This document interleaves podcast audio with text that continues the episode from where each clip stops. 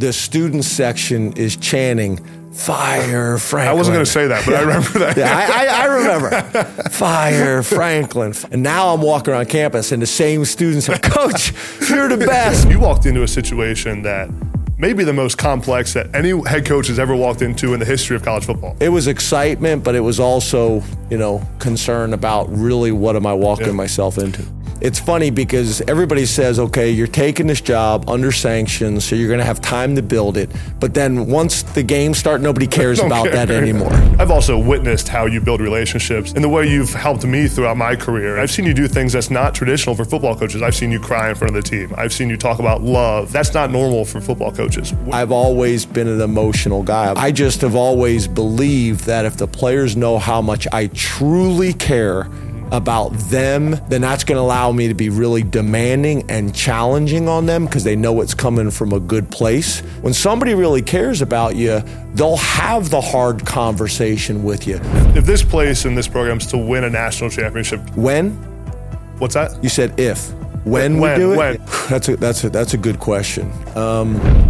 What's up, guys? Welcome back to the Next Up podcast. I'm Adam Brenneman. We're in State College today at the Penn State football facility, actually in the running back room right now. Rearranged this whole thing for us to have Penn State head coach James Franklin on the podcast. I've been wanting to have Coach Franklin on for a long time. I played for him a few years ago, well, more than a few years ago now, but I'm excited to talk to him about all things college football, his journey, when he took this job at Penn State. The job he's done, I think, is one of the best head coaching jobs we've seen in the last decade of college football. All the success he's had with where this program was just ten years ago is really remarkable.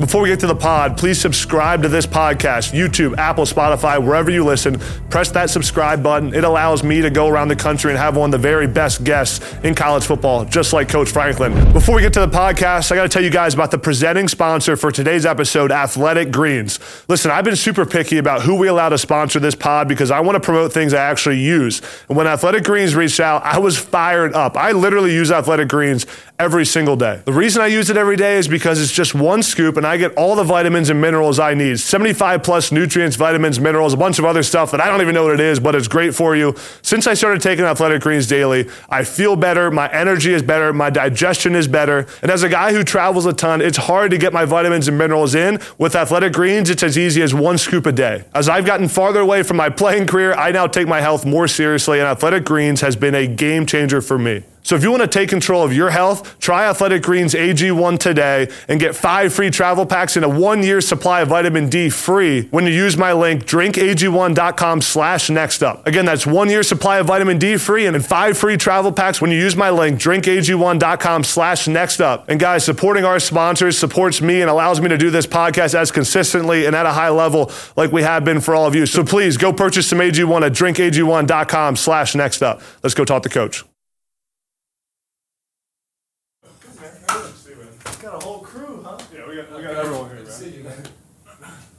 How we doing? James Franklin, Coach. How are you? Good to see you. Is that cool? Yes, yeah. How things going? Good. Where'd you get these? Uh, Greg grabbed them. I don't know. Alta. They're nice. Academic stuff. Oh, yeah, they're nice. We took we took, we we raided Todd's office. Yeah, they're nice. They're nice. How things going? Good. Good. Yeah. This is kind of the last week, and then we get some time off. So. Remember when uh, June used to be the easy month for coaches? No, not anymore. It's crazy. But uh, I appreciate you doing this. I'm, yeah, I'm excited. No I've been, I've wanted to have you on for a while, and uh, and a lot I want to talk to you about. So I, I appreciate, especially during this time of the time of the year. It's not easy to get coaches yeah, to no, sit down for to. a while. Happy to. Yeah. So, you know, where I want to start is ten years ago when you took this job. I remember being in this building in the in the team meeting room when you walked in for the first team meeting yeah. as the head coach of Penn State. I remember like like it was yesterday. What was going through your mind when you walked in that door? Yeah, you know, uh, a couple things. I mean, first of all, excitement. You know, mm-hmm. growing up in the state of Pennsylvania, playing football in the state of Pennsylvania. I came to camp at, at Penn yeah. State uh, when they used to have those huge camps over yeah. in the I M fields. And um, so it was kind of like surreal. You know, I never really thought that Penn State was a realistic option. I always thought it would stay kind of in the family, yeah. someone connected closely with the program. So when this happened, it was it was surreal in a lot of ways. Um, you know, and although I love Vanderbilt and had a great experience there, I knew I was going to have to leave at some point, and then you you hope you're leaving for a job like Penn State. Yeah. So it was it was surreal, um, but I I would also say I didn't really know what I was walking into. Yeah. Because with the sanctions and all those types of things, I didn't really understand a lot of the details. And a lot of the details now may not seem as big of a deal, yeah. like being able to transfer and mm-hmm. keep your scholarship and play right away, because now with the transfer portal, that's no big deal. Yeah. But back then, it was like, it was crazy. Um, you know, I remember we only had five scholarship offensive linemen, which like bad. People yeah. that understand football, that, you know, they're like five. yeah. Uh, so it was excitement, but it was also, you know, concern about really what am I walking yeah. myself into. What was maybe the thing that, the one thing that surprised you the most when you got here? You had the expectation, or or the thing that you said, we have to change this right away. Well, I, I think the the first thing, the surprise was things that I found out about the sanctions that they didn't tell me during the interview process. Uh, they downplayed that a little bit. yeah, like like that we had three players walking around on campus still on football scholarship that I couldn't replace. Uh. Um, you know, just just some crazy things like that. I don't even think I knew about the game in Ireland. Like my first game is Dublin, Ireland. I'm like, you know, can can we just have a game like, you know, in in in-state college, or at least somewhere in the United States. Um, But, you know, I, I guess when I got here, I was shocked at how far behind the facilities were. Mm-hmm. Um, technology was. Yeah. Um, the bones were phenomenal, but I, I was kind of shocked about things like that. I just, um, that was that was surprising to me. And then I think the other thing was the players. The players themselves kind of had a wall up, because yeah. I was, I think if I remember correctly, I was like the fifth head coach in like twenty-seven months if you count interim head coaches and all those types of things. So the players were really tight after going through a ton of adversity, yeah. as you know. But it was almost like, okay, here's another head coach that's standing up in front of us, and there was a trust that had to be established with them that was harder to do than when I went first went to Vanderbilt. Vanderbilt had had no success. So, like, literally, as soon as they saw that I cared and I had a plan, they were all in. yeah. They were all in. And at Penn State, because we'd never really hit rock bottom, mm-hmm. um, and there'd been so much turnover after no turnover for fifty years, there was a wall buildup that needed to be kind of broken down. Yeah, and that, that's the next thing I wanted to ask you about. I've said this a lot. I think, I remember talking to you about it when, during those two years I was hurt and I would talk to you in your office a lot. You walked into a situation that may be the most complex that any head coach has ever walked into in the history of college football. And that's a big statement, but it was as com- complex as it comes, with sanctions, with the players. You know, you mentioned it. I remember the locker room.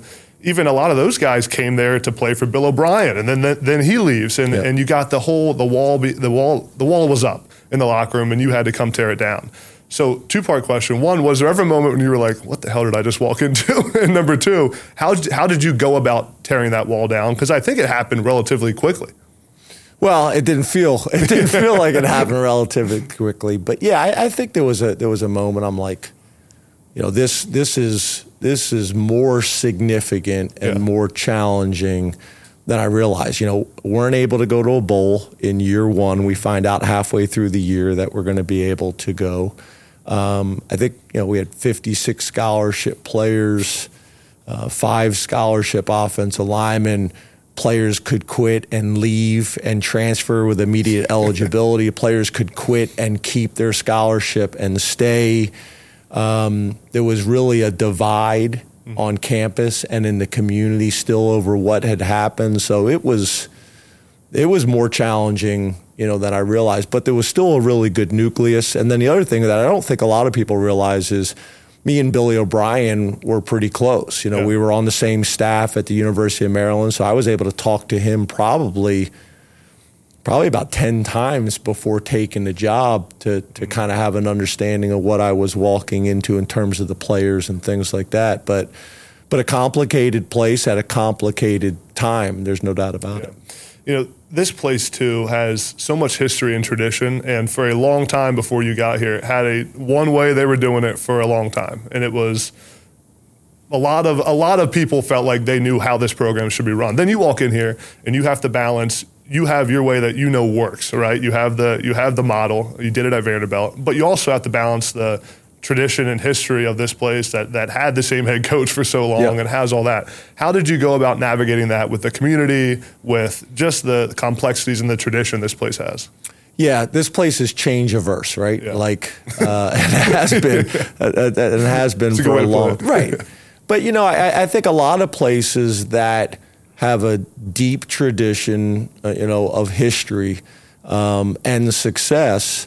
There are a lot of places that are that are like that, right? So I think that's one of the things that I think we did um, a pretty good job of early on is how do you pay respect to the past and the history, but still move the program forward and make it more of a current, you know, college football program and model that has a chance to thrive and be successful. Um, That was a battle. The facilities were a battle. I remember when I first am, com- you know, complaining or talking or, or trying to kind of get people all on board that we need to update the facilities. Why? And, and yeah, and people are like, why? And you know, and and you know, the interesting thing is, it, it's funny. It, it depends on who's telling the story, right? Mm-hmm. When Penn State built this facility, it was the nicest building in all of football, college or the N F L, and people came from all over the country to study it and see it. But over time, that kind of had been lost. Mm-hmm. Um, you know, there was a period where Penn State kind of had the best of everything, yeah. and we needed to get back to that. So it was uh, it was challenging and it was surprising. What was the moment during your time here where you thought to yourself, or it clicked, it was like, this is going to work. We, we're we're building this thing, and and finally it feels like we're getting over the hump? Yeah, it, it probably was that year three. Um, you know, it's year three, and it's funny because everybody says, okay, you're taking this job under sanctions, so you're going to have time to build it. But then once the games start, nobody cares about care. that anymore. Nobody cares about that anymore. So it's year three. And there was there was some people, I guess, that probably felt like we should have had more success at, at this, you know, at this stage of where we were at, um, and you know, we kind of had some some breakthroughs. You know, p- people forget. I, I say all the time, we lost to Ohio State twice by one point, mm-hmm. uh, one with two controversial yeah. calls, and maybe if we get one of those wins, maybe it happens sooner. But in you know in two thousand sixteen, we're able to kind of really take take a step, win some big games, win some close games. Uh, things fall right in the conference yeah. as well, and we end up you know obviously going to the Big Ten Championship. We're getting we're getting our butts beat by Wisconsin. I think we're down by twenty-one points, um, but that team all year long. We we had struggled in first halves and, and flurried back, and we were able to do it again on that type of stage, end up winning the Big Ten Championship. Um, and I think that was kind of the moment where people stopped talking about the challenges and the issues of the past, and it was like, yeah. you know, we had moved forward. And I was extremely proud because with taking the job, people were saying it was going to take till now. ten years. It was going to yeah. take ten years for the program to ever be resemble what it had looked like in the past. So the fact that we were do it in year, in, we were able to do it in year three, I was really, I was yeah. really proud of that. I remember people saying that Penn State wouldn't be able to beat Temple for ten years, and all the all the tweets when that stuff happened. And then it was funny how high the expectation got so quickly when you got here. And that's just the nature of college football we're in now, right? Yeah, but I, but I think guys like yourself yeah. and and uh, Christian Hackenberg, I got to give him credit as well.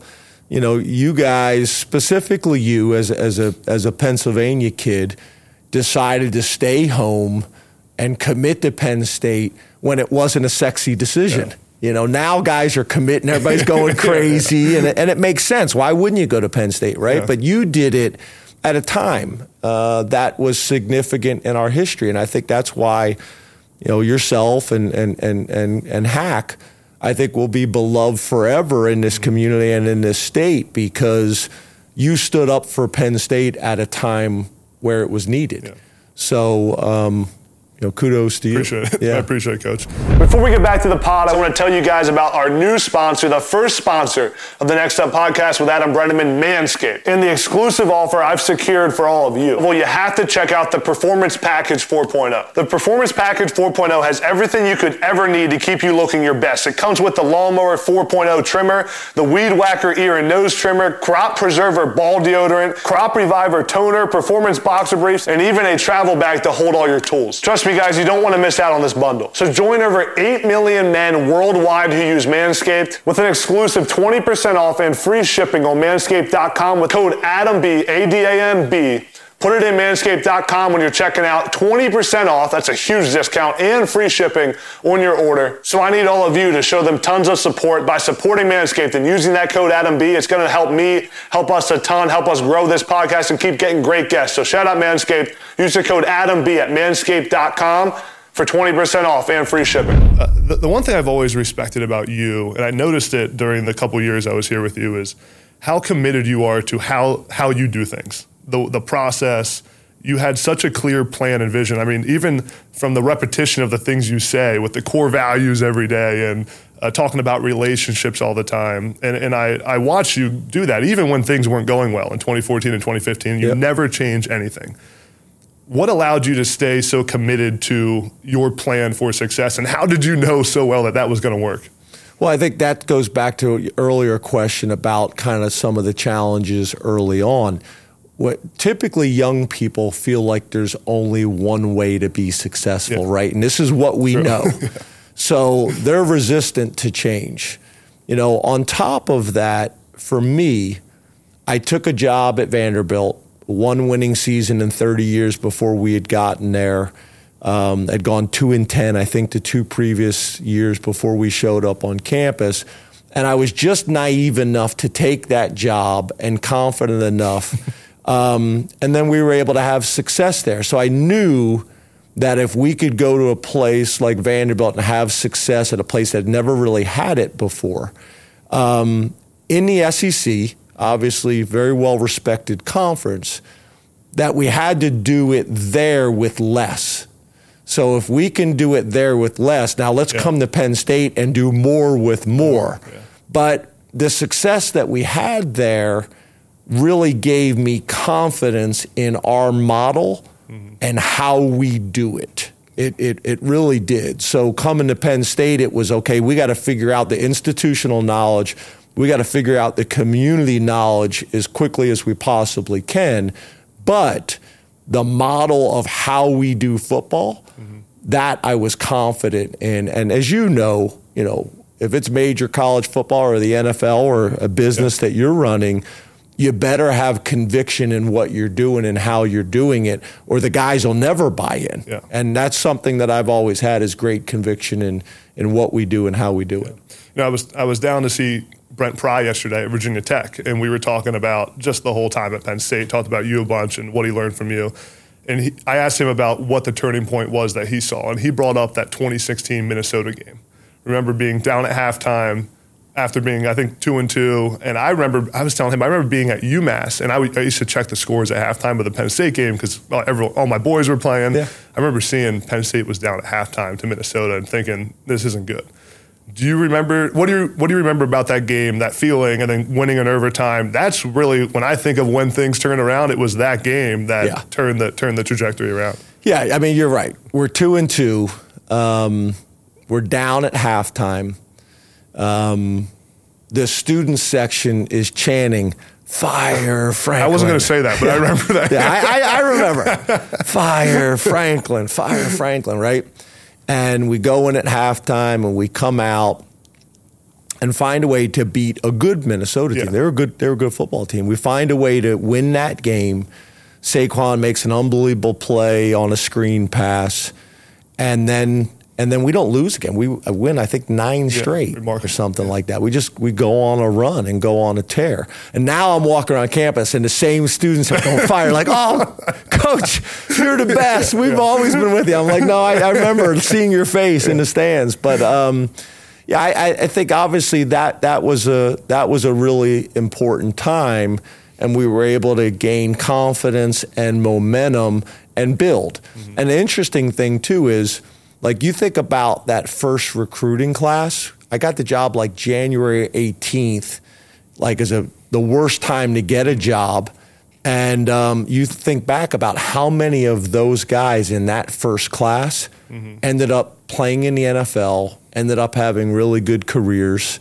Um, and, you know, I say that because I think about the play that Saquon made. Yeah. And Saquon, people forget, when I got the job, was committed to Rutgers. With the Rutgers yeah. You know, so these guys like this that you're able to kind of flip and get on board, the reality is I can have as much conviction as I want. If I don't have guys like yourself in the locker room that can go out and execute the plan, you don't have a chance. Yeah.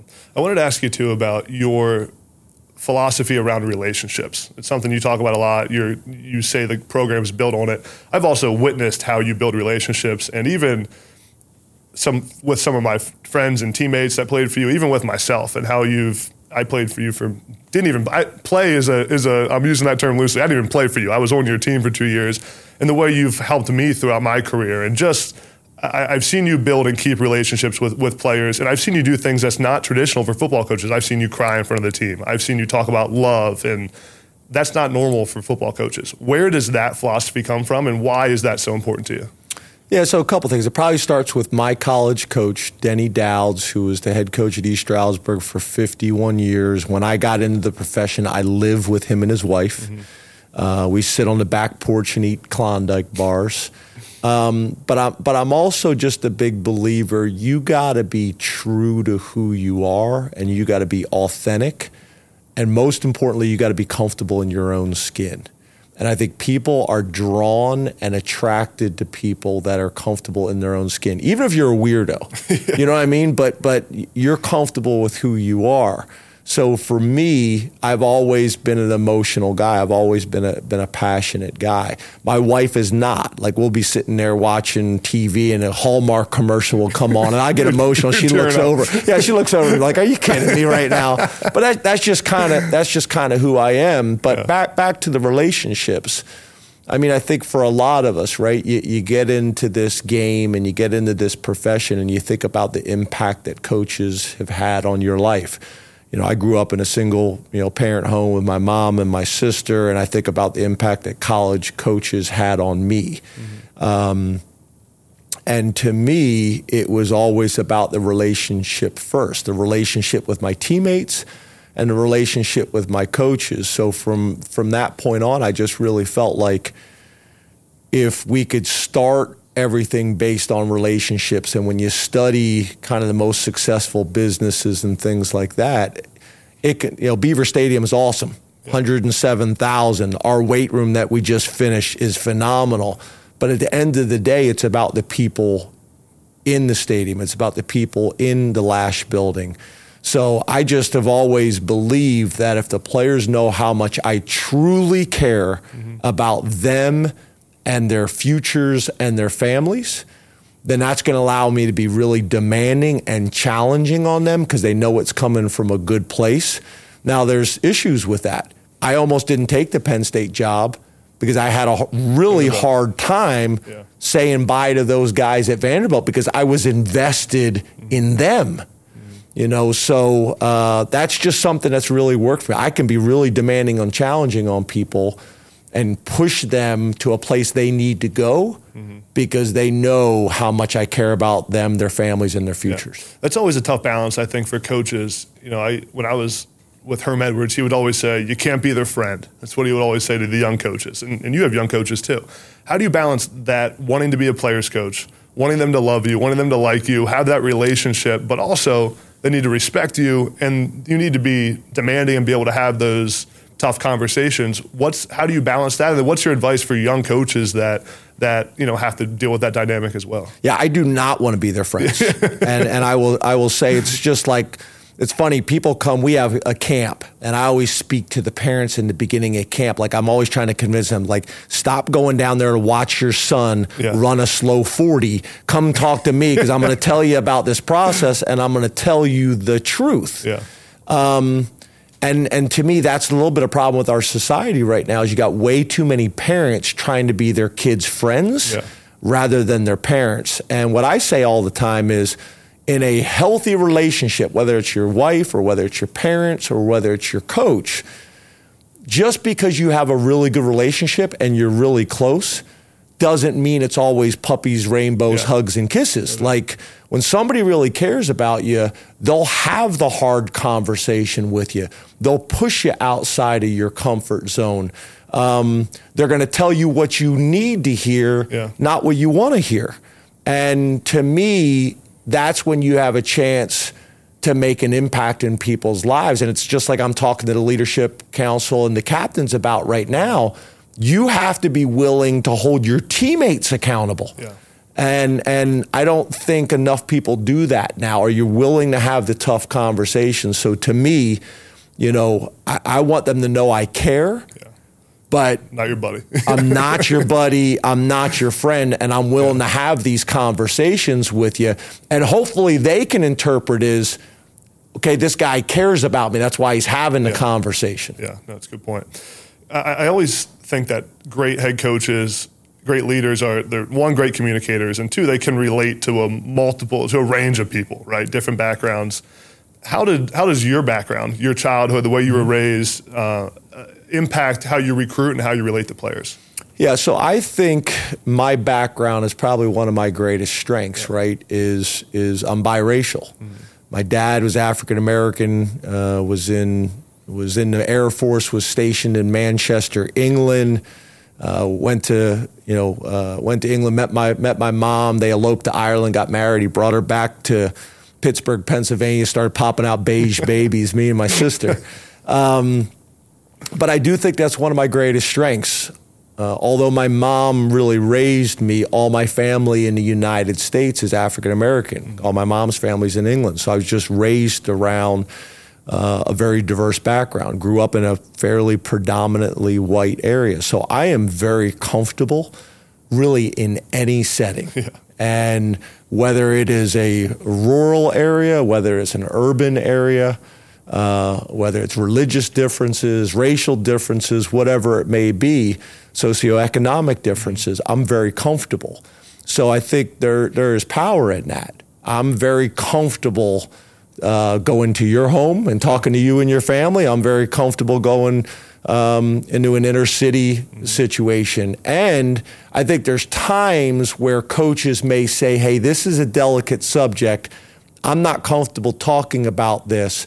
Let me go get another coach on my staff yeah. to handle this topic. Mm-hmm. I've never had to do that. Yeah. Um, and I think that is, I think that is important. Yeah. And, and I'm not saying just being biracial, um, is the reason I can do that. I think really anybody can do that, but I do think it's made me comfortable having these conversations and maybe challenging people on certain topics um, at an earlier point in my life and career that maybe others weren't. Let me ask you this. How have you changed or evolved as a coach since maybe I was on your team in two thousand fourteen? Yeah, I, I think a number of things. Um, I think probably the biggest thing is I'm still very passionate. I'm still very emotional. Um, but I'll probably now take a deep breath before like going off. Um, I never and, heard that. That's yeah, yeah. and, and really probably even more so at Vanderbilt than coming here, because I really felt like when I came here, because of all the rules and the sanctions and players being able to leave at any point, if you coach them too hard, yeah. they could just bounce. Yeah. Yeah. So I felt like when I was first getting here is how do I navigate, not just Penn State, but how do I navigate these rules? Mm.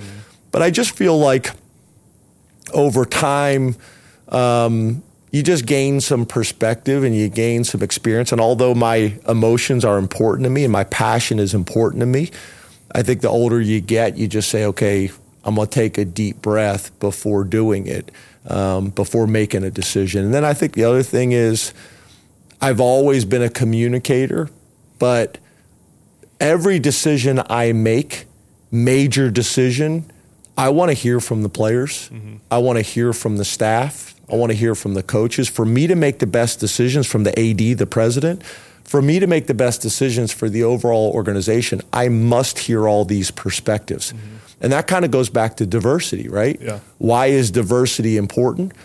Because I need to hear all these different perspectives so I don't have any blind spots, mm-hmm.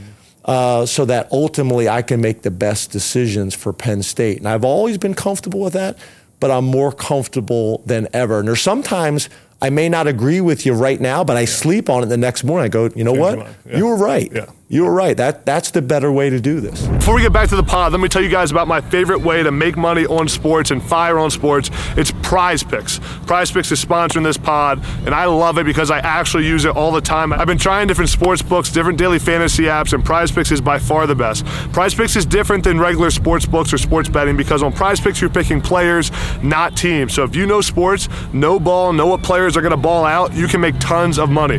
On PrizePicks, each player has a set projected total for a stat. Let's say points, rebounds. If it's Steph Curry, thirty points, you pick higher or lower for Steph Curry. Super fun, and you can make tons of money. I've been ripping on it, and I have a special promo code for you guys to get a one hundred dollars deposit bonus with the code NEXTUP. Use the code NEXTUP when you download PrizePicks, or click the link in the description, and it'll do it automatically for you.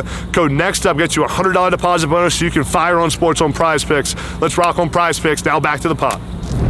After the twenty twenty-one season, you signed a ten-year contract for a lot of money and uh, made a long-term commitment to this place. You also did it when I think the A D transition was happening, right? You weren't quite sure who the athletic director was going to be, weren't quite sure, I, I believe, the school president transition was happening as well. You know, you talk about alignment a lot, but you also didn't know when you committed to this place long-term who, who was going to be your boss. What made you believe in Penn State so much that you were willing to sign that deal without knowing who was going to be in charge? Yeah, I don't recommend it. I've done this multiple times now. I took the Penn State job originally with an interim Dave president Joyner, right? and yeah. an interim A D, Dave Joyner. Yeah. Exactly right. I'm very, I'm very thankful for Dave.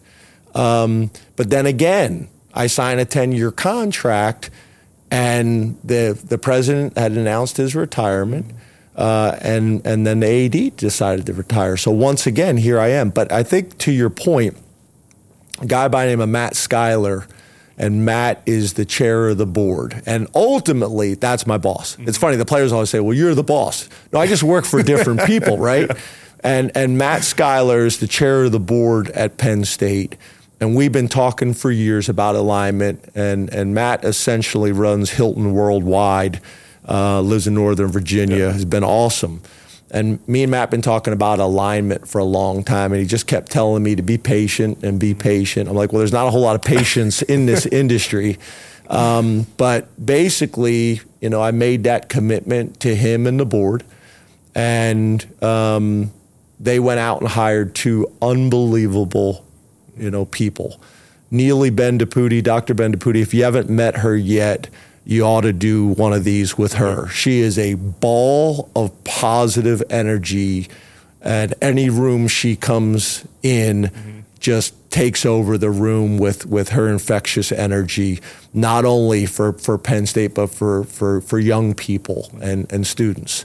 Um, and then we went out and hired Pat Kraft. Yeah. And to have an A D who played football in the Big Ten uh, and gets it, and and is aggressive um, is what we really needed here at Penn State. So we have alignment now um, for really for the first time, you know, that I've ever been a head coach, back to Vanderbilt and, and now Penn State. Uh, and it's rejuvenated me in a lot of ways when I didn't even really know I needed to be rejuvenated. Yeah. You know, one part of the coaching carousel I think fans don't realize is, anytime there's a, a big school that comes open, your name gets thrown in by the media, right? U S C, other other jobs, your name's been rumored around. Is it true, and I believe it is, that sometimes those conversations are really used to get what you really need out of Penn State and to, and be, to be used as leverage with Penn State so you can build this program the way you want to build it? Yeah, so I think I think that's that's an important point, right? It It does a couple things. It creates leverage with where you're at, but it also allows you to see clearly what the commitment level True. is. And for me, it's re- really never been the finances. Don't get me wrong. I know that's a part, and you, and you and you threw that out there in the beginning, and I get that. But for me, if you really study all my contracts, all my contracts were about how do we put the program in the best position to be successful.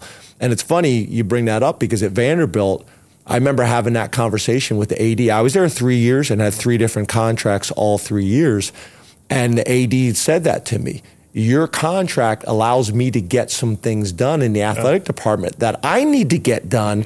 And your contract allows me to have conversations with the president, um, you know, with the chancellor, with the board, whatever it may be. So, so yeah, there there is a part of that Uh, for sure, but I think it kind of gives clarity to everybody.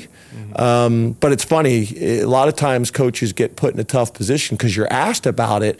Well, I, I can't control yeah. the fact that this name, my name has been brought up or somebody's had this conversation.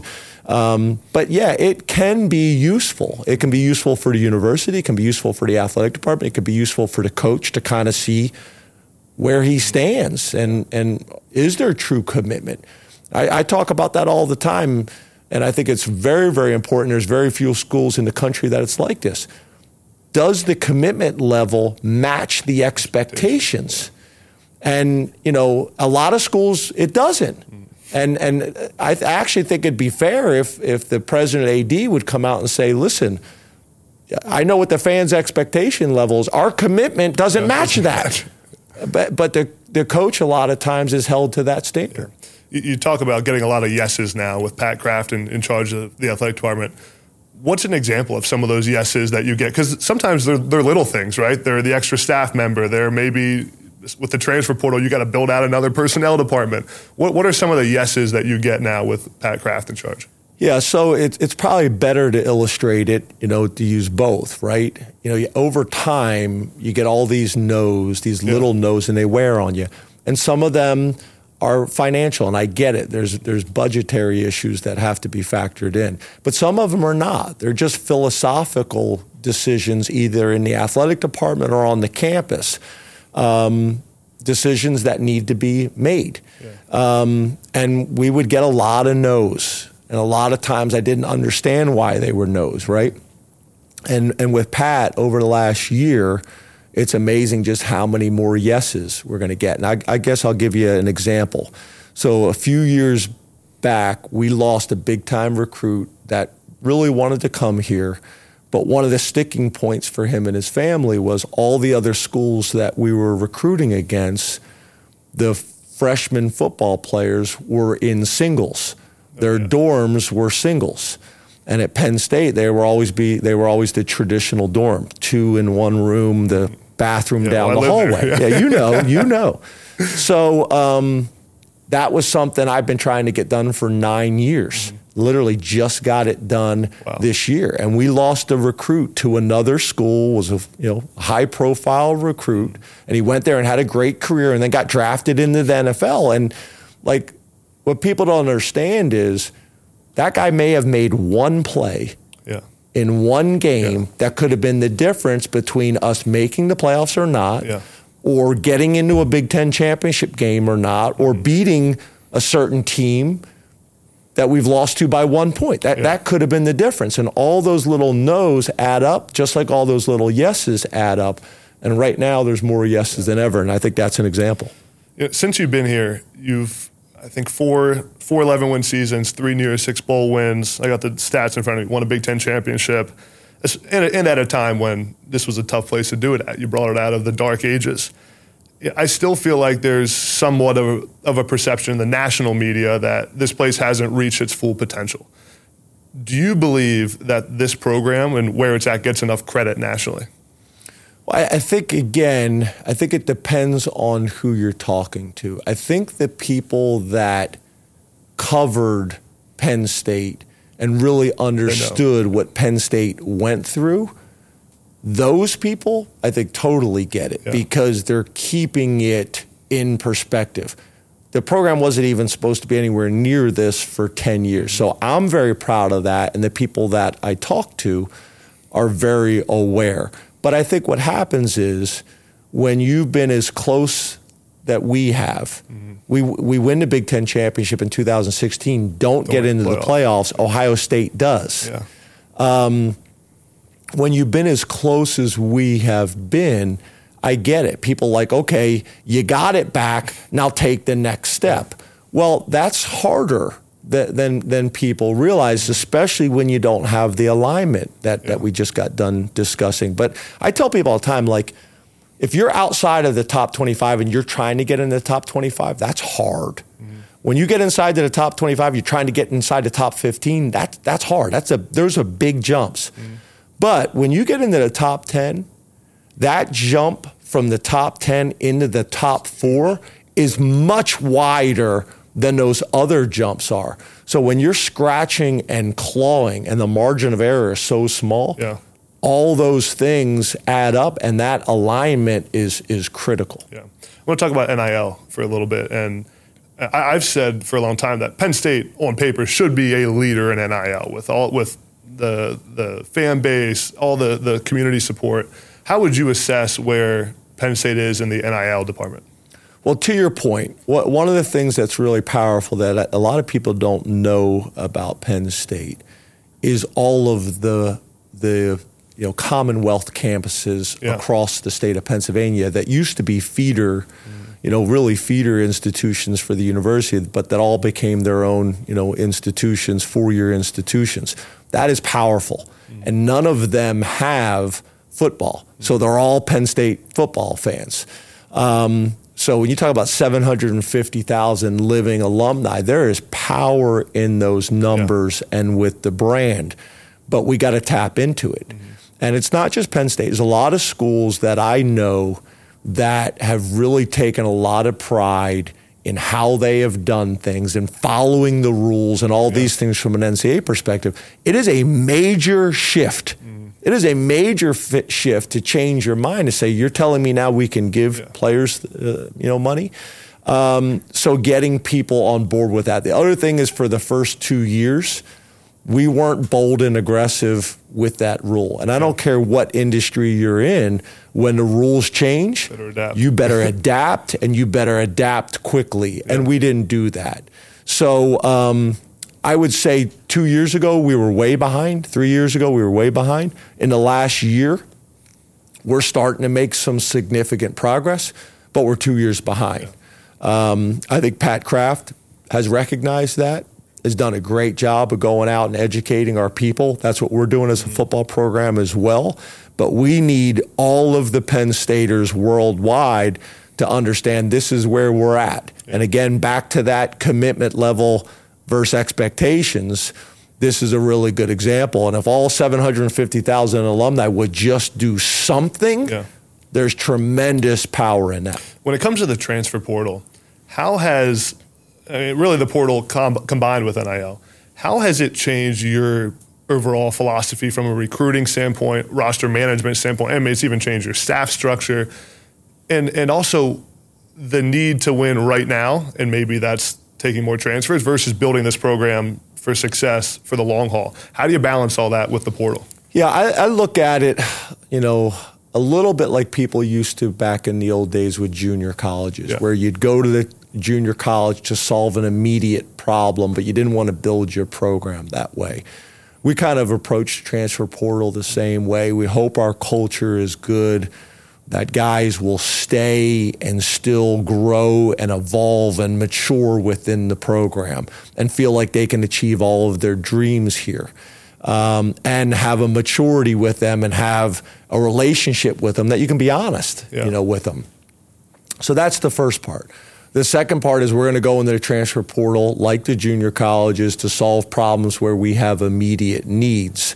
And for us, a lot of times it has been with young men that we recruited on the front end. Yeah, yeah. So there's already an established relationship, which I think also helps reduce risk. We yeah. know what we're bringing into the program. Now, I say that if we have a year where our transfer portal numbers spike and they spike late, then we're probably going to have to go into the transfer portal because that's the only option at that point to solve those problems. But the other thing is back to the N I L. If you look, the N I L with the top players coming out of the transfer portal, um, that's where that N I L is probably quarterbacks mm. in high school recruiting. They got leverage. And transfer portal is probably yeah. where the N I L is most impactful. Um, and for us right now, we don't really have the N I L structure to support that. Um, but also philosophically, I don't know if I necessarily want to build my team through uh, through transfer Man, portal gotcha. alone as well. Uh, but there needs to be a balance. If we got a need and we can go get somebody that can really help us, Uh, we got to be able to do what we need to do. Yeah, some schools just had to change the way they were paying players, right? yeah, well, let, let's be honest. The schools yeah. that had a culture of giving already, they they just culture changed. Well, yeah, I, I think that's the truth, right? They're they're they've they were used to it, yeah. whether it was legal or not. They've already got a culture of that, and they just went from doing it illegally. Yeah. To legally. I know it sounds like a nice way to say it, but it, but it's the reality of it. Giving. Yeah, that's great. Uh, I want to ask about your family. I know how important they are to you. I've, I remember your girls when they were young, being around the building when I was here, and your wife. You know, how do you balance the need to build this program as a championship program, while also having a family at home? I mean, I know the I know the rigors of this job, and I know one of your core values is must be willing to sacrifice, right? And there's a lot of sacrifice yeah. that goes into it. How do you balance that? How do you make sure you know, that you're, you know, present at home, but also can, can build this program the right way? Yeah, well, I think a couple things. I think, number one, being in state college helps with that yeah. because literally if I wanted to run and have lunch with my kids at school, I could do that. Like, ten minutes. Yeah. Like, it's not like some places where it's twenty minutes or forty-five minutes based on traffic. Like, we don't really have those issues. Or my wife and kids come into the office, but there's also, you got to build that as part of your culture. Like, I've been places that say, oh, we're a family, but nobody's comfortable bringing their family into the building. So, like, you know, you, you brought up Brent Pry. I remember Brent Pry, me chasing his daughters down the hallway. Yeah. Um, and I wanted, I wanted my wife and kids to be in the facility as much as possible, because I know there's some nights that if they don't come by the facility, by the time I get home, they, they, they're going to be asleep. I wouldn't see them. So I think, you know, that's one of the reasons why we all work hard, right, is hopefully you can work at a place or work for someone uh, in this industry that's going to create that. Hey, look, hey, coach, you know, my son plays Friday night. Can I not be at the meetings and go to his game? Yeah, you should go. Or my daughter's got a recital. Can I go to that? You should go.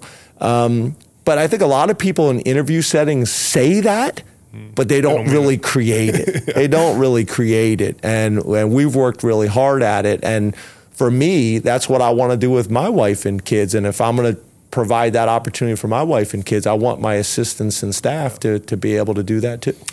If you could go back and talk to the James Franklin that's taking the Penn State job in twenty fourteen, just leaving Vanderbilt, what advice would you give him right now? That's a, that's a, that's a good question. Um, I, I think, the first thing is I I should have studied more about the sanctions and really understood yeah. that in detail. Not only what it meant to the team, but also what it meant to the roster, and and and have maybe more dialogue. I think the other thing is, because I got the job so late, we were scrambling in recruiting at already yeah. a class, a, a team that only had fifty-six scholarship players. So, like, it was a scramble, but I probably didn't spend enough time with my current team. Yeah. And I think that's always a challenge, right? When a, when a coach gets a new job, not only do you need to recruit the class that's coming in, you need to recruit your current team, and you need to spend enough time. And it was magnified here because there'd been so much turnover that I needed to spend more time. Um, that would probably be the biggest thing. And then and then be able to spend some guys, spend some time with guys like Scrap Bradley, yeah. you know, Tom, Tom Bradley, Scrap, who was here forever, um, and be able to spend more significant time with him, or LeVar, who's upstairs right now. Yeah. Like, talk to me about Penn State and what do I really need to know yeah. to navigate this place, because all these places are sophisticated. Mm-hmm. And just because this is what we did at Vanderbilt That yeah. doesn't necessarily mean it's going to work here. There's lessons you can take from there, but it better be specific to the job you yeah. got. Last couple of things I got for you, Coach. Uh, I, I, we had Drew Allar on the podcast, and he was awesome. Talked to him for a while.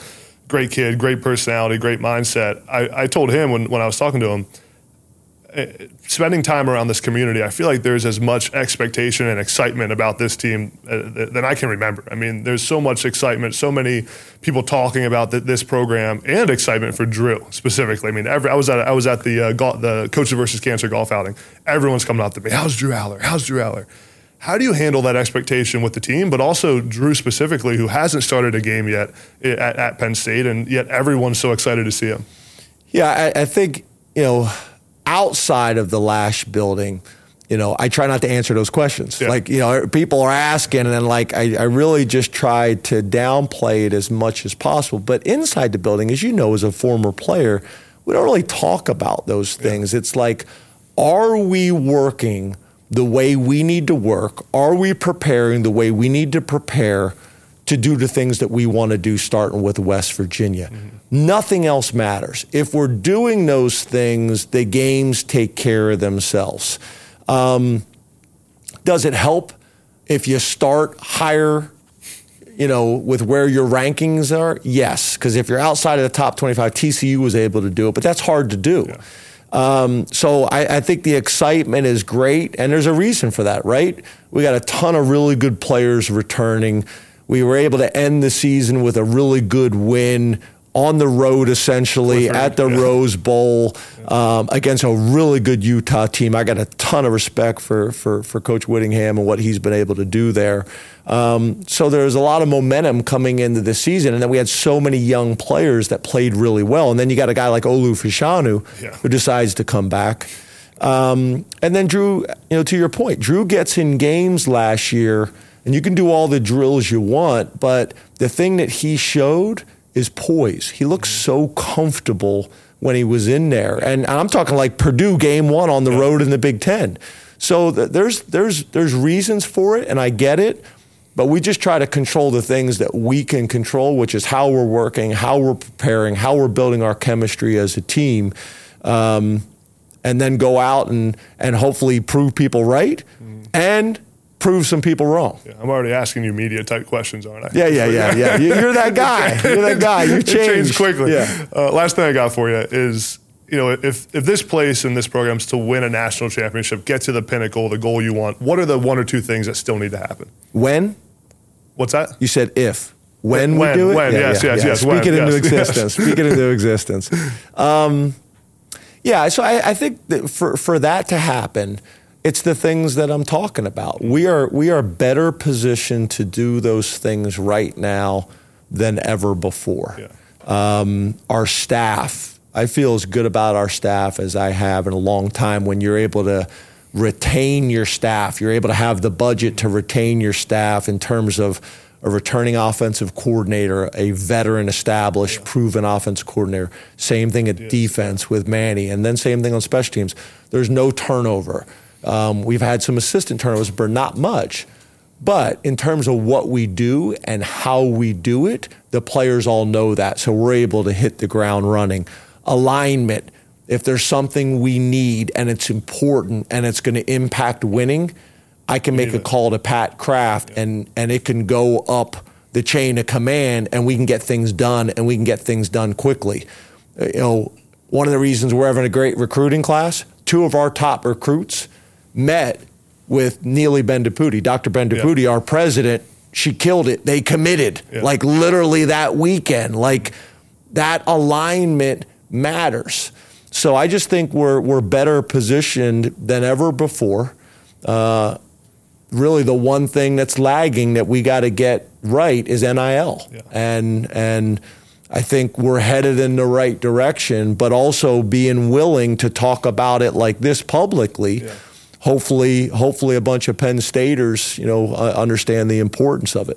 Yeah. Well, Coach, I appreciate all your time. I could talk to you for three hours, but I appreciate, but I appreciate your time in a busy, busy month. And uh, I'm excited to to see you know see you this season and, and see all the success you have, and appreciate all the all the things you've done for me and the relationship we have. So I appreciate it. It's been awesome to see what you're doing and how you're doing it. I'm not surprised one bit.